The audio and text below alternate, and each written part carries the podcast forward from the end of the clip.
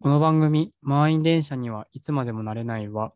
東北出身東京の街で生きながらも満員電車になれることができないそんな20代中盤男子2人が物語や人との出会いを通じて得た気づき感情の動きを立ち止まって語らい言葉を残していくトークプログラムです。小畑です。ゴーです。はい。ということで今回ね4回目になりました。いやー、始まっちゃいましたね。始まりましたね。始まりましたね。いやー、この1週間、あの、僕はいろんなことがあったん ですけど、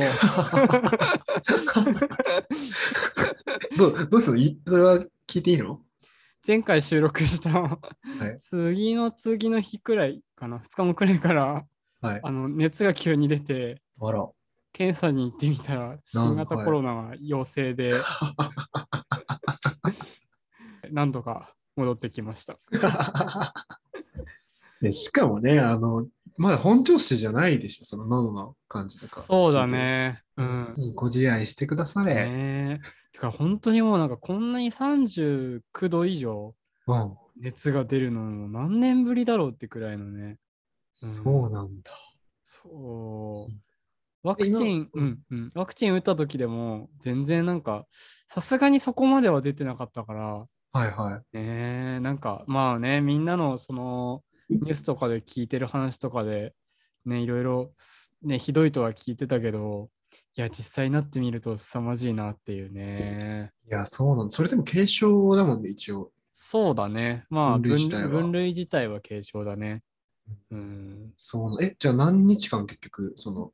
ダウンしてたというか、動けなかったのダウンしてたのは、えっ、と、えっ、と、5日間かな。長っ。えっと、10日間の自宅療養とか、まあ、自宅隔離があるのであの、自宅にこもってなきゃいけないっていう感じで、そうなんだ。そう。で、僕が、えっと、発症した時が出張から帰ってきた時だったから、はいはい。買い物にも行ってなくて、で、買い物を、その出張から帰ってきてから、あの、買い物行こうとしてたから、ああ。ちょうどもうなん冷蔵庫に何もなく て、でも検査が終わっちゃったら、外に出れなくなっちゃうし、はいはい。そのこえっと、公共交通機関も乗れなくなっちゃうから、はいはい。もう基本的には移動できない。で、あの家にこもってなきゃいけないから、そのネットスーパーで頼むとかはできるけど、はいそはのそれがた配達されるまでは、本当になんかもうあありもので我慢しなきゃいけないみたいな感じで、い。いやー、大変だったね。いや、改めてコロナになるとこんなに大変なんだっていうのをね、思い知ったりとか、うんうん。まあ、あとはじ実際今回僕があのコロナになったのが、なったといううか、んその検査で陽性になったのが、土曜、えっと、選挙の投票日の前日だったんですよ。はいはいはい。で、僕は前期日前投票をしてたんで、はいなはんとかなったんですけど、あ今回改めて自分がコロナになってみて初めて知ったのが、その選挙今の、えー、と日本の選挙制度的にい。はいはい。コロナにかか、えー、と陽性になった場合、えー、と投票日の4日前だとその特例郵便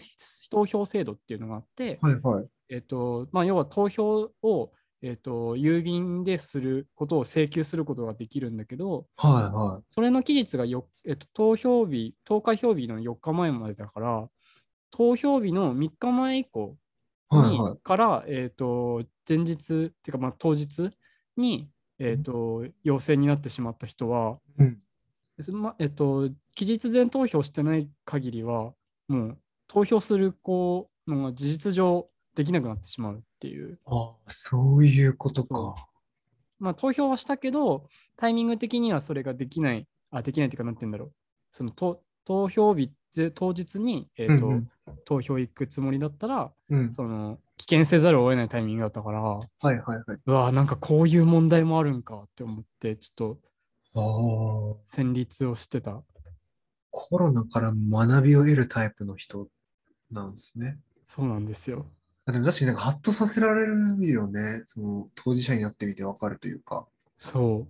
でもまあ、あの、ラジオだからみんなに伝わってないでしょうけど、すご い、したり顔でいますね、彼は、今。う。下り顔くらいさせてよ。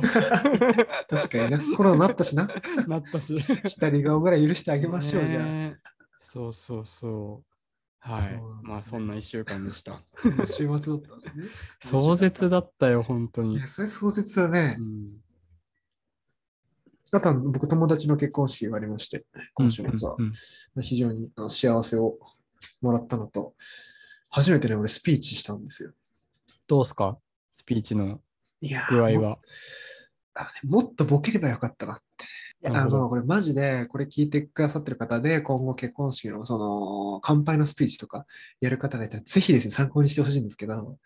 びっくりした。あの、 あなんの、で発注してくださいっていうい。やいや違う違う。怖いでしょ見ず知らずの人が乾杯のスピーチで。だよね。何のエピソード話すんってなるんで。呼んでくださいだと思っ 違た。う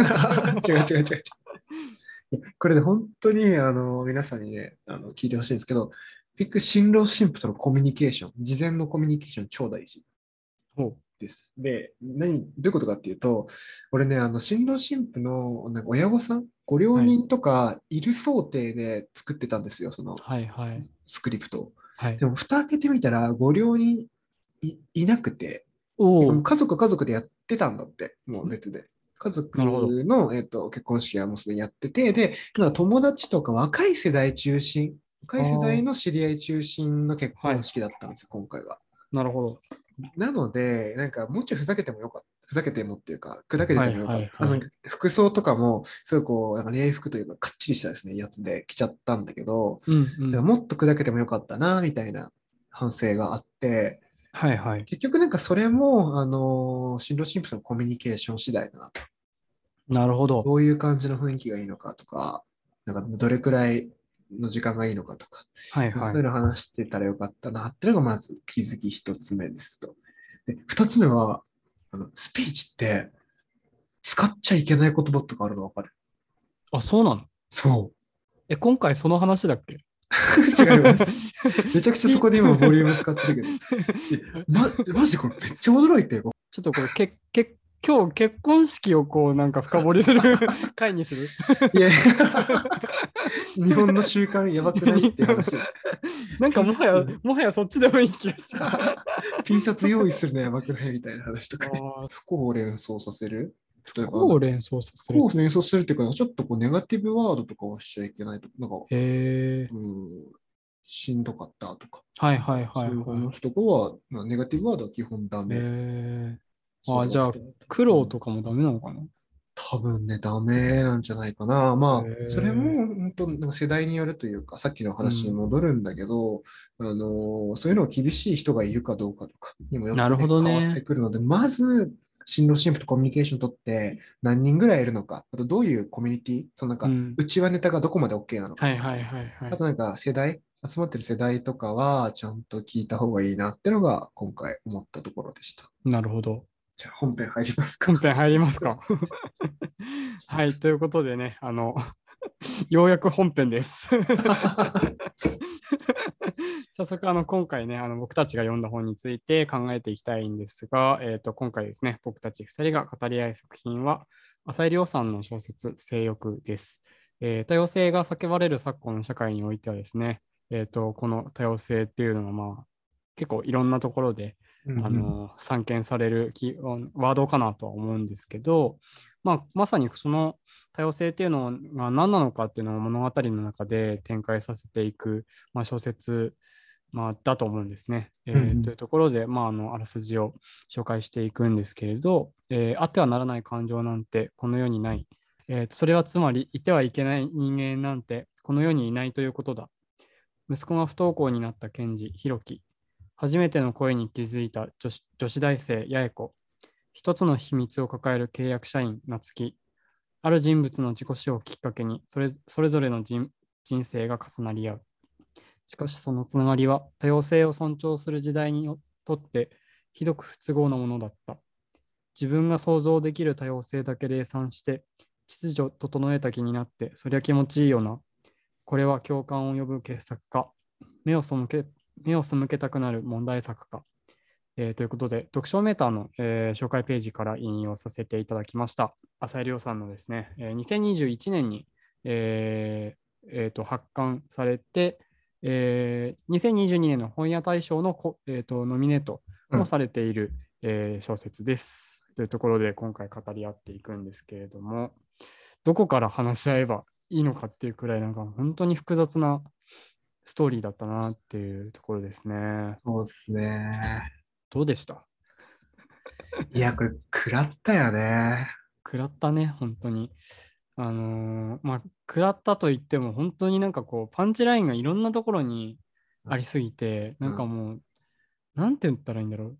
どこにこう、食らってるのかすら、ちょっとまとまらずに、この収録に臨んでるっていう状況なんいでや、すよ、ほん僕とは。そう、ほんとわかるわかる。なんか、でしかも、なんなんていうのかな、あの、これ、ちゃんとさ、気づかされる、ハッとさせられるみたいなタイイプの小説だと思ってて、これなんかメンタル状況とかちゃんとしてるときに読まないとダメだよ、これ。プ。うんうんうん。んそうだね。うんあの、最後の一、ここ1週間の うんメンタルというと、まあ、メンタル以前の問題が あったので、そうね、うんうん。うん、だいぶあの考えるのしんどいみたいなね、状況になりながら、あの読んでましたよ、僕は。いや、ほんと偉いよ。はい、あの、小松さん、これ、そのコンディションで読むの。ねえ。いや、でも本当にね、自分が、なんて言うんだろうな、こう、なんとなくそうかもしんないなって思ってた、こう、もやもやしてたものがう、んこう、全部、浅井亮のこの小説によって、あそうだったんだって、なんて言うんだろう、こう、はいはい。はたと気づかされる感じはい、とか、なんかそういうのが、なんかもう、なんて言うんだろう、刃物のように突き刺さってくるなっていう回でしたね。そうだね。いや、なんていうかさ、こう、なんかある種自分はマイノリティだって思うことによって、ちょっとこう、なんか自分を正当化するではないけど、うんちょっとこう、なんていうのかな、マジョリティ側をバカにするって、なんか自分たちは選ばれし者だって、ちょっと優越感に浸るみたいなことあると思ってて、でなんかそれすらもさせない、その、なんつうのかな、こう性格の悪い本だな、つって、いい意味でね。 いい意味で、うわ、これ性格悪い作品だな、浅井亮さんっぽいな、しびるなっていうあのあ、そうだすごね。く思いましたね。なんうんうか、んシニシズムさせてくれないというか、なんかこう、ね、霊障主義を、ちょっとこう、霊障主義を、あの、はい論破してるというか、斜めから見てるというかっていうのも。そうだねはい。うん。あの、確かに、ああ、そうだね。霊障主義をなんか論破してくるって意味で言うと、本当になんか浅井亮浅井亮さんっぽいなというか、うん、何者も読んだ時もこんな感じだったなって思うし、いや、本当にハッと気づかされる物語だったんですけど、どうしよう、はいなんか、どこがこう、うんい印象に残ったかとか、はいはい。あとは、なんか、ここが刺さったみたいな話をちょっとしていけたらなって思うんだけど、はいはい。つまり今日はあれですね、まとまらなかったよね、が、あの、双方のね、そうだ ね。意見だからパラパラと話していこうというとこだよね。うん。え、なんかそれで言うと小畑さんがなんかさ、こうやっぱりこう印象に残ってるシーンみたいなのが最初、なんかあったのかなと思うけど、なんか俺で言うと、えーっとね、あれですね、あの、寺井さん、寺井、なんだっけ、何さんだっけ、あの、ひろきか。はいはい。寺井ひろきさんと、あの、子供のね、大輝うんうくん。んが、なんか話してるシーンが全体的にすごい印象的だったなと思うっんてういんて、うん。うーん、なんか、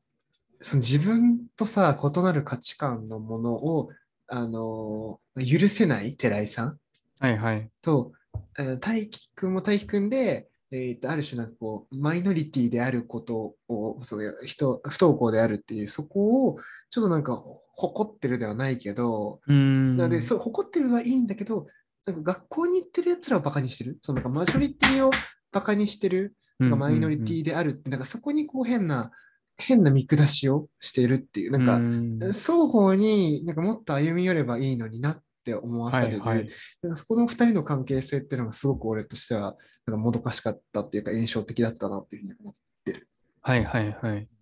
でも難しいんだろうな。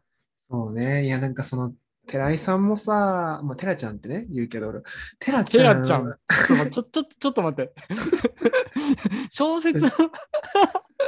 小説の登場人物に勝手に寺ちゃ ん。ニックネー。ムつけた人、初めて見たよ。寺井宏樹さんね。テラちゃん。あの寺ちゃん。いや、寺ちゃんもさ、言ってること、もう、すごくわかるんですよ。その、うん、自分、全然入ってこれは。入れろよ。入れてくれよ。はい入れます寺ちゃんいや、あーなんつうのかな、こう、自分の息子がさ、こう、学校に行かないっていう選択肢を取って、はいで、YouTube やるって言ったら、俺、うん、テラちゃんと同じ反応すると思うんですよ。そうでねもな、なんだろう、一方で、ちゃんとさ、見に来てほしいみたいなこと言ったじゃん。はいはいその、うんえっ、と、海に行くときにね。そうそうそうそう、見に行くときに、うんなんかその時に大輝くんの言葉にあの耳を傾けられなかったのかなって、なんか、なんでそこで歩み寄るっていうことをしなかったのかなっていうのが、なんかすごいこう、イラッとしたというか、うんうんいやなんかそのうん拒絶してんじゃねえよって思いました。なるほどな。で、なんか、何、小畑さんはそのシーン、どうだった印象的でしそうね、寺井さんについてで言うと、うーん、いや、なんか自分が親だったら、子供、なんか同じ状況で、不登校で、こう、YouTube をやりたいっていう理、なんていうの、やりたいっていうことよりも、やりたい動機、たうんうん。その、同じ小学生の、うんその、もう学校、これからは学校の時代じゃないっていう YouTuber の小学生の子に、うんまあ実際ね、まあ多分これって実在のこうモデルにしてると思うんですけ ど、なんか冒険やそね そうそういうそのそういう子に感化される気持ちも、うんまあなんて言うんだろう、こう小学生ゆえに、やっぱこう同年代の有名な子にうん感化される気持ちもすごくわかるけど、どう対応、対峙するかなっていうのをすごくずっと考えていて、どうなんだろうなっていう、うん、なんか、寺井さんのように、こう、小学校に行ってほしいっていう気持ちもわかるし、はいはい。なんか、危ういけど、うんいけないんだったらそっちをな YouTube やることをまあなんか突っ走ってみてもいいんじゃんっていう気持ちも絡んでもないしそうね。なんか双方の正義があるよね。そうだねで、なんていうのかな、こう、大輝くんがあの学校に行くなんて時代遅れたではないけど、そういうふうに言ってるのも、なんか、ある種、なんか自己防衛というか、はいはいあの、本当はもしかしたら良くないっていうふうに思っているんだけど、でもそれを肯定してくれる YouTuber がいて、で、かつ、うんなんていうのかな、あいつらは、うんあいつらよりも俺は優れてるんだって思うことで自分を防衛してるっていう側面も俺あると思ってそうるだんねですね。だからなんかそれを受け入れるのか、うんでもそれはある種逃げてるだけだからちゃんと向き合わなきゃダメだよっていう、うん、なんかスタンスで接するのか、うんうんうんこれって本当なんか人によるから難しいとこだよね。そうだねでしかも答え、なんていうかな、正解だったかどうかって何年後かにならないとわからないことだから、うんうんうんうん、なんか非常に難しいなって思ってしまう。確かに大人になってみないと分かんないからねそう、わかんないからね。いやー、思いますね。え、だからそれで言うと、今今さ、その、寺井さんと、あの、大輝くん、息子の、あの、二人の関係性について話はしたと思うんだけど、なんか、小畑さんは印象的だったシーンとか、あー人物とか、なんでもいいんだけど、こうう、んあったりするの。それで言うとこう僕は最後のあのダイヤと,、えー、と八重子が話す、はいはいあはいの家の前で話すシーンがすごくこう、あの印象に残っていてはいはい。まあなんとなくこうなんだろうあの最後に限らずこの小説を通して割とこうテーマ感としてまあなんか提示されてる話ではあるけどその多様性っていうのはなんかそのマジョリティ側の側から見てこう何でもこう受け止めるというかうんう何んでもあっていいよねっていう、みんな違っていいよねって言うけれどそれでが認められる範囲っていうのは自分そのマジョリティがこう想像しうるこう人たちのことだけであってうんこうでもやばいそれの外にいるやばい人たちっていうのは、結局多様性っていう言葉の中には入らないもので、こうでもそお前なんて言うんだろうそのダイヤがお前らが思うこの多様性の外にこういろんな人がいて、まあ、くなんていうの苦しいというか、うんうんうんこう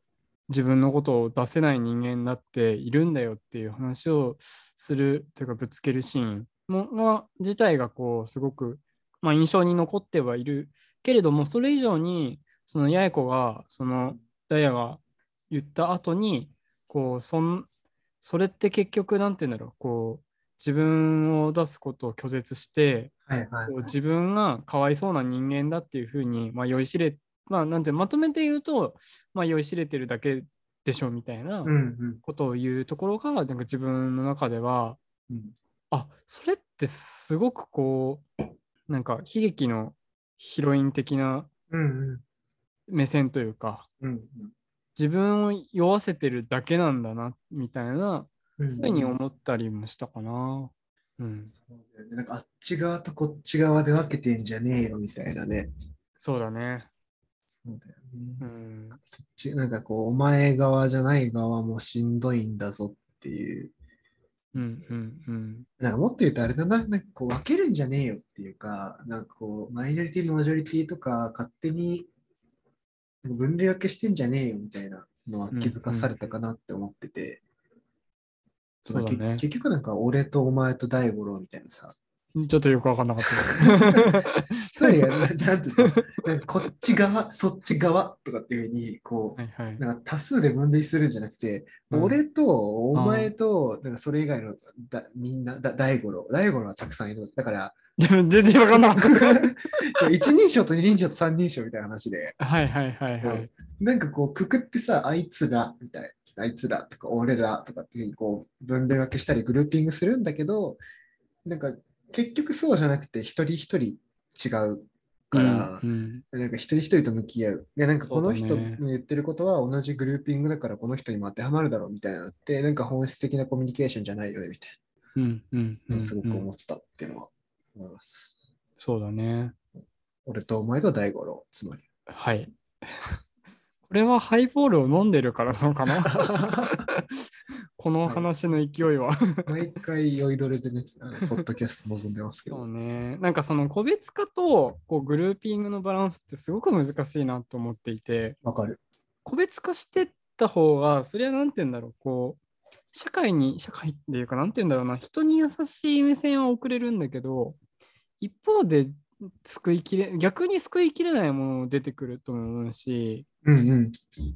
なんかそのバランスってやっぱ必要、なんだろうな、どっちかに行くんじゃなくて、やっぱバランス取っていかないとダメだよねって思う瞬間があって、うんうん。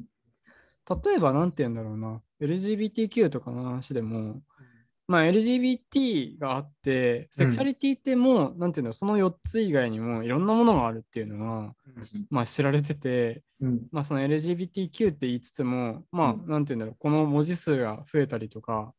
まあ、例えばアセクシャルだったりとか、まあ、さらにいろんなものがあるわけじゃん。まあもちろん何て言うんだろうこうじゃあもうまとめる必要なんてないじゃんっていうなんか論調もあるけど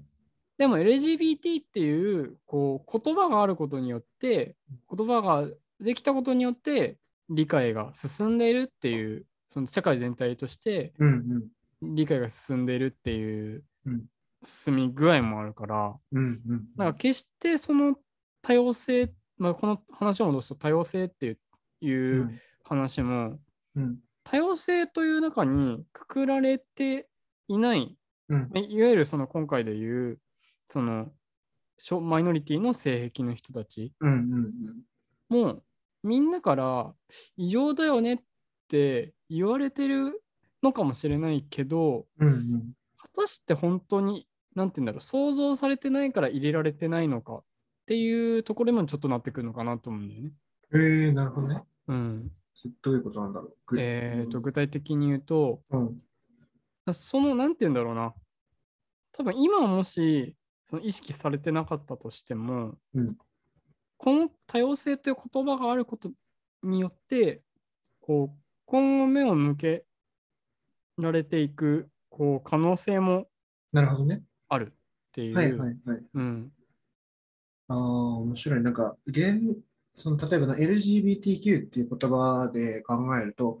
LGBTQ っていう言葉を作った、なんか、今だけ見てるとさ、じゃあなんか LGBT じゃない人たちのこと考えられてないんじゃないのっていうので、批判的に見えるけど、でも、もともとそういう言葉がなくて、でも LGBTQ っていう言葉が作られたっていう、そこの過程、そのへ、その変化を考えると、じゃあ今後もそこにまだくくられてない人たちを、まあ、ちゃんと向き合うっていう、そういう変化は起こりうるんじゃないのっていう、なんか変化にめ、えっと、過去から今の変化に目線を向けてみたってことだよね、小松さんそうがだやねってること。なるほどね。ああ、なんかめちゃくちゃ優しい解釈だね。そうだね。だからなんか、あの、なんて言うんだろう。この多様性っていう言葉に想像もしないようなに人間だっているんだよっていう、うんうんこの、なんて言うんだろうな、ダイヤだったりとか、うんうんまあ、あの、他の、あの、水に対して、こうんう、性的思考を持つ人たちの言い分もすごくわかるし、はいはい。うん、そうだなとは思うけど、なんかその自分たちがじゃあそこにくくられてないっていううんのも、やっぱりある種の、こう、もしかしたら暴乱とうんうん言わざるを得ない部分もあるのかなっていう。うん。まあまうあ、んそうね。そうだよね。まあ、とはいえ、なんて言うんだろう、じゃあ今後変化していく可能性があるとはいえ、現在どうなのっていうのもあそうるね。かそうなんら。か、なんかそれは結構なんかマジョリティ側の意見なのかなともちょっと思っちゃうけど、要はこの今強いられ、虐げられてないから、そのなんかうん、結局今我慢しろよって言ってるというか、そうだね。なんかまあ今後なっていく可能性はあるんだからさ、別になんか今なってるとかそんなガヤガヤすんなよっていう、なんかちょっとこうこう、言論の暴力の気もしているが、うん可。能性としてはもちろんそうでね、今後、そうあだねの含まれていく可能性はあると。うん、そうなんか結局そのなんか本の中でも言われたけど、つながりっていうのがすごく人間って大事なんだろうなって思っていて、結局なんか自分と同質なものと、うんうんあの話してる時だったり、関わってる時ってすごく安心するし、なんかその安心を求めて、求めるのが人間なんだろうなっていう、ちょっとなんかバクッとした一般なんだけど、うんそれはすごくこの本を通じて思った。うんうん結局なんかその、なんだろうな、夏希とかは、もともと自分は、えっと、なんか分かり合えないというか、なんか社会とは違う覚悟を持った人間なんだっていうので、ある種達観してたんだけど、でも結局その佐々木さんかな、うんうんえーと、なんかあって、そこにこうどんどん、なんていうのかな、惹かれていった。まあ、人間的にね、その多分性的にっていうよりかは人間的に。で、なんかこう、うんと一つのシーンの中で、確か、えーなんかこう、一人の時には戻れないかもっていうようなことですと思うんだけど、結局その自分と同質のものとなんか惹かれ合う。で、そこにいる時はすごく居心地がいいっていうのがあるから、だからなんか多様性を求めるのって、結局なんか自分と居心地自分が一緒にいて居心地のいい空間をより最適化するみたいうんうんうな。そのん要は多様性、そのジャンルが分かれれば分かれるほど、自分が居心地がいいと思うっていう、その濃度が高まっていくわけじゃん。うんうんうんひゃ100人の部屋に入れられて、であこの100人が同室ですっていうふうに見なされるのと、10人の部屋に分けられて、そこの同室ですって言われてるのと、後者の方がその同室具合が高いから、うんうんうんなんかより居心地が良くなるっていうのがあると思ってました。なので、なんかこう、やっぱ自分の居心地のいいところに身を置きたいっていうのが、すごく人間の本質としてあるんだろうなって、うん今の話聞いてなるほど思なったことです。なんか同質のもの同質なものと群れたいっていうその欲求で言うとなんかその夏希が一一人には戻れないっていうふうに言った時って確かあの吉道にあの、はいはい。セックスしてみたいってあの、うん言った時うんうんこの2人は結局両方2人とも水に対して性的思考を持っているから、うんその異性愛的なそうのん性愛っていうのは持ってないうん。うん中でその普通の人たちがしているセックスっていうのがどういうものなのか、こう対なんて言うんだろうなこう体験してみたういんみたいうんうなん中で、まあ、2人でその、まあ、ある種実験のような感じでうんそのセックスをしてうん見るんだけど、うんなんかあそうなんかみんなその今までそのどの人たちもうんみんなセックスの話してるんだよねみたいなさうんうん話をするじゃんうん。なんかその時にその夏希が気づいてたのがうんそのみんなそのなんて言うんだろうやり方がやりあれやり方って言ってたのかななんかその分からあない、あわかるわかる。ううん、どうやっていいか分かんないものだからうんそのみんなそうんそうやってこれに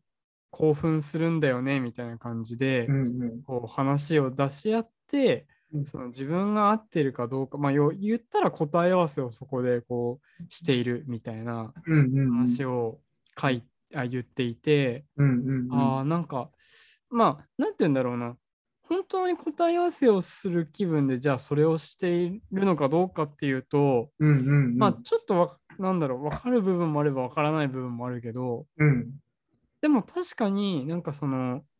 まあマジョリティ側というか異性愛者、うん、まあ異性愛者だけではないかまあセックスは。うん、まあなんかそのセックスの話をするのがうんまあ、答え合わせっていうか誰とも違ってないっていうことを思いん違っていないと思いたいからうんその要は群れたいからすその、うんうんそういう話をするっていうなんかそうなんかそういうところにも表れてるのかなって思ったね。そうね、いや、わかる。なんか、本質的には、なんかみんな同じなんだろうなっていうのが、多分この本を通して気づいたことというか、メッセージ性なのかなと思ってて、はいはいなんか入れ子構造になってるじゃん、まマジョリティとマイノリティの。そうだね。自分はマイノリティだと思ってるけど、なんかそれは、なんか自分よりも大きなボリュームゾーンの、えっと、マジョリティがいて、で、俺らはあいつらとは違うんだって、ちょっとこう特別意識を持ってて、でも、実はその、なんか自分が属してる、えっと、ボリューム、えーっていうんですか、自分が属してるコミュニティよりも、なんかマイノリティの人たちはいて、で、その人たちからすると、自分たちは、こう、なんか、羨ましがられたり、うんちょっとこう、なんだろう冷笑される対象であるっていう、なんか入れ子構造なんだろうなってのは思った。うんなるほど。いや、おもろいです。うん面白かったですね。そうなんあかーそううんなんか理解、理解があるって言葉は、なんか言えなくなったなって思いました。うん、なんかそれで言うとなんかすごく僕ずっとかんなんかこの本を読む前からずっと考えてたことがあって、うんうん。そのなんだろう自分は理解がありますみたいなはいはい。言葉とか、うん私はそういうのを差別してないからみたいな言葉とかにすごくモヤモヤしていて、うんうん差別してないって言ってる時点でそれって結局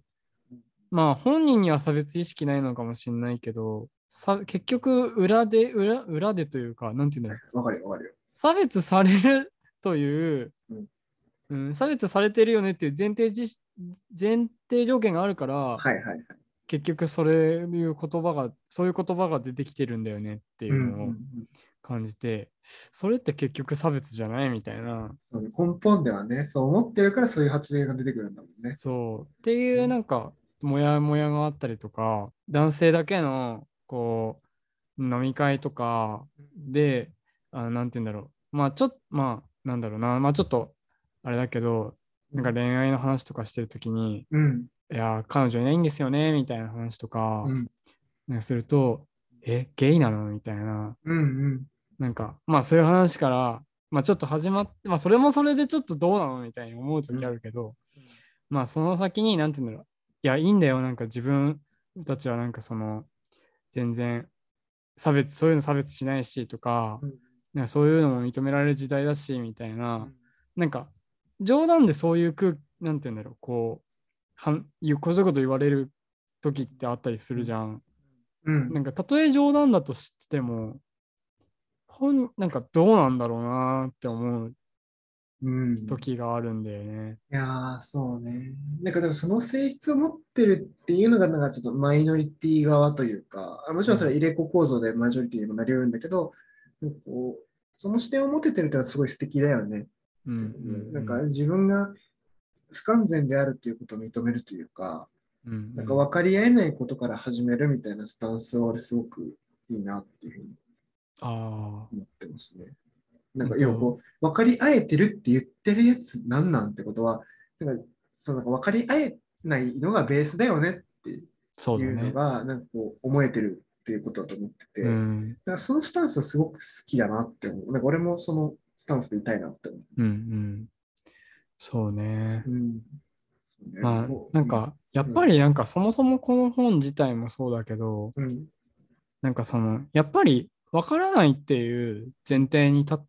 うん。いないと、うん。なんか結局多様性が大事って言っても、うんなんかその、その何かを分かったっていうふうに言った時点で、うん。多様性っていうものを、うん。なんて言うんだろうな、うんこう、逆に見失ってしまうというか、うん。うん。うん。固まってか自分の中での凝り固まった世界の話になってしまうんだろうなっていうのはすごくこう感じたな。うん、そうね。なんか、うんその分からないっていうことを始まりとするのは同じなんだけど、なんか何か行動した結果、分かったってなってしまうのは俺危ういと思ってて、うんうん分からないから分かりたいっていう、なんうかんそのスタンス、なんかその、えっと裏返し方である必要が俺はあると。うんうん分からない。で、なんかやった結果分かったっていう、この裏返し方だと、すごいこう歪みを生むというか、結局その外と中を作ってしまう。うんっていうのになってしまうから、わからないよね。だから、でも分かりたいですっていう、なんかそのスタンスで他者に対して挑むことっていうのはすごくフェアで、うんうん圧力を生まないコミュニケーションなんだろうなっていうのはすごく感じたかな、今の小畑さんの話を聞いてて。そうね。うん。いやーなんか最後にこうもう一個あのちょっと話したいこう、うんワード的なところで言うと、まあうんなんか無敵の人っていううん、うん。言葉がこの本ですごくこう出てきていて、はい。あのいろんなところで無敵の人っていうこうキーワードが、まあ、報道でもされてると思うんですけど、うん。あのなんかやっぱりこう自分たちがうん。こう見えている世界っていうのがいかにこう、なんて言うんだろうな狭狭いかっていうのを自覚的である必要があうるん。とうん。思うし、うん。まあ、まあこの「無敵の人」っていうキーワードに対してじゃあ自分たちがこうどう考えられるかみたいな話はちょっとあのなんだろうどこまで話せるかっていうところがうん自分には自。信がないけどうん。なんて言うんだろうななんか少なくともうん遠くの誰かとうんこう切り離して考えるっていうのはうん。なんかやっぱりこう違うんじゃないかなっていうのをうん。ううん。ん、思って、うん、まあでもそれで言うとちょっと何て言うんだろうなこうこの最初の話に戻るけどうんそのいろいろあいろんなことがあっていいけどでもそれって自分たちの思うやばい人以外は、えーがその多様性の中に多様性っていうこう、枠の中に入るっていうこう思想そのものだと思うんだよねそのうん。ある種の無敵のう人ん。になってしまった人のっていうのは、うん。なんかそうなった時にやっぱこう、うん、まあなんかすごく難しい問題だなとは思うけど、うん。思うし言葉を選ぶなと、すごく言葉を選ぶ、うん、話題だなとは思うけど、うん、まあなんかそうね、なんか向助きけ合わないといけないよね、そうそれは。うん向き合っていかなきゃいけないと思うし、なんか非常に難しい。な、な、うんなんだ、でもそれって言うと、俺が思うのは、なんかこう、やっぱりこう分かりたいって思うことは大事なんだけど、ベースやっぱ分かんなくていいと思う。うんうん分かり合いたいと思って歩み寄ることが大事なんだけど、でも、その歩み寄るって姿勢が大事なんであって、理解できないっていう結論になるのは、俺はなんかすごく、あの、そこに善悪はないと思ってる。結局は一般化するとすごい陳腐な言葉になっちゃうけど、なんか自分の居心地のいい空間をこう決めるというか、なんか作るっていうことと、なんかその自分の全く理解できない価値観の人がいて、なでも向き合おうとするスタンスは大事です。でも結果的に分かり合えませんっていう結論になったとしても、それはあの全然悪いことではないっていう、うん。そうね。そのスタンスなのかなっていううのは、んうん。小畑さんの話を聞いてて思ったかな。うんうん。そうね。いや、ちょっとなんかこの、なんて言うんだろう。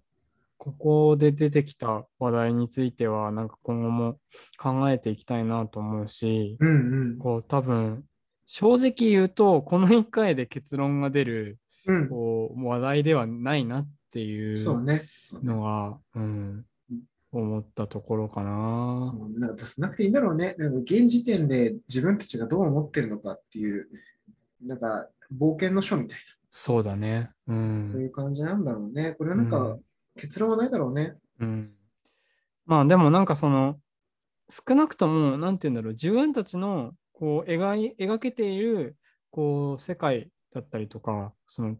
こういう人がいるっていううん。こう認識に対してうんうんそれでもまだわからないことがあるっていううんことを自覚的であることうんうんがやっぱすごく大切なのかなとうんうんうん思わせ思わせられたというかうん気づいたというか、うん、やっぱりそうだよねというか、うんうん、なんかそういうことを思ったこう小説だったなと思ってます。非常にいいまとめっていうか、お僕も同じこと思ってるのでいいと思います。はい、はい、ということでエンディングに入っていいですかね。えっと40分くらいですね話してきましたが、えっとまあ、今回はねそうあんまり結論というよりかはあの、まあ、みん皆さんと一緒に考えていくみたいなところであの話せたらなと思っています。えーこの番組「満員電車にはいつまでもなれない」では、えー皆様からのお便りを募集しております。各配信会の感想や、えー取り上げた、えー小説への感想をお待ちしております。メールアドレスはいつなれ 2022-gmail.com、えー itsunare2022 アットマーク gmail.com へよろしくお願いします。また、概要欄の Google フォームからもお便りを送ることができます。お待ちしております。はい、お待ちしております。えっ、と、ツイッターでの感想ツイートはすべてひらがなで、ハッシュタグ、いつなれをつけて投稿していただけると嬉しいです。次回第4回では、愛坂斗真さんの同志少女よ敵を撃てを取り上げたいと思います。はい。えー、ちょっとね、まだ僕は読めてないんですけど、こうくんはどうですか、 今。えっ、と、最初の5ページだけ読みました。なんかロシアなるほどロシアが、ロシアというかソ連かなソ連がテーマの物語っぽいですね。だね。えっと、2022年のあの本屋大賞をね、取ってるっていうところで、まあ、今回、あの、2022年の本屋大賞にノミネートされた、えー性欲を読んで、うん次はあの本屋大賞になった